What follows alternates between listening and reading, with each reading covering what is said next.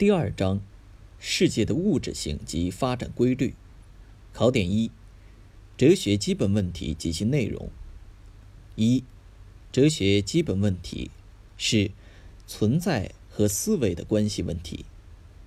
哲学的划分划分为对世界本源问题的不同回答，对世界是否可知问题的不同回答，对世界是怎么样存在的不同回答。对社会历史观基本问题的不同回答，其中对世界本源问题的不同回答可以分为唯物主义和唯心主义。唯物主义指的是把世界的本源归结为物质，主张物质第一性，意识第二性，意识是物质的产物。唯心主义指的是把世界的本源归结为精神。主张意识第一性，物质第二性，物质是意识的产物。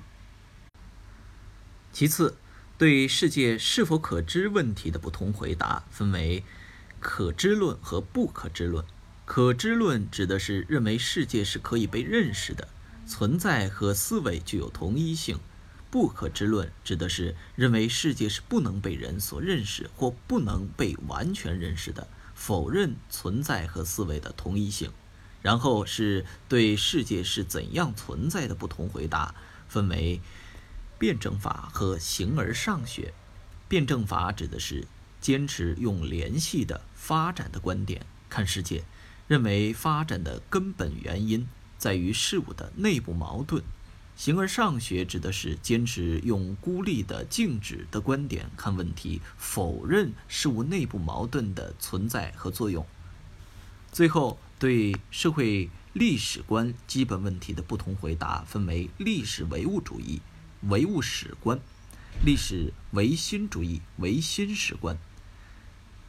唯物史观认为社会存在决定社会意识，唯心史观认为社会意识决定社会存在。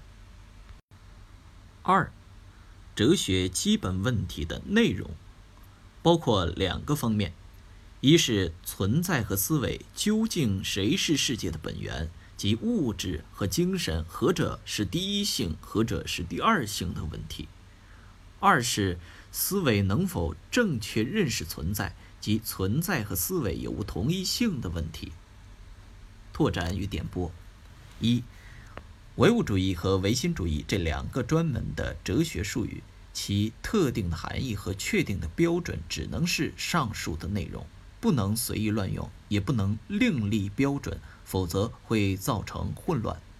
二，唯心主义并非都是不可知论，如黑格尔就是可知论者；唯心主义不都是形而上学，唯物主义也不都是辩证法。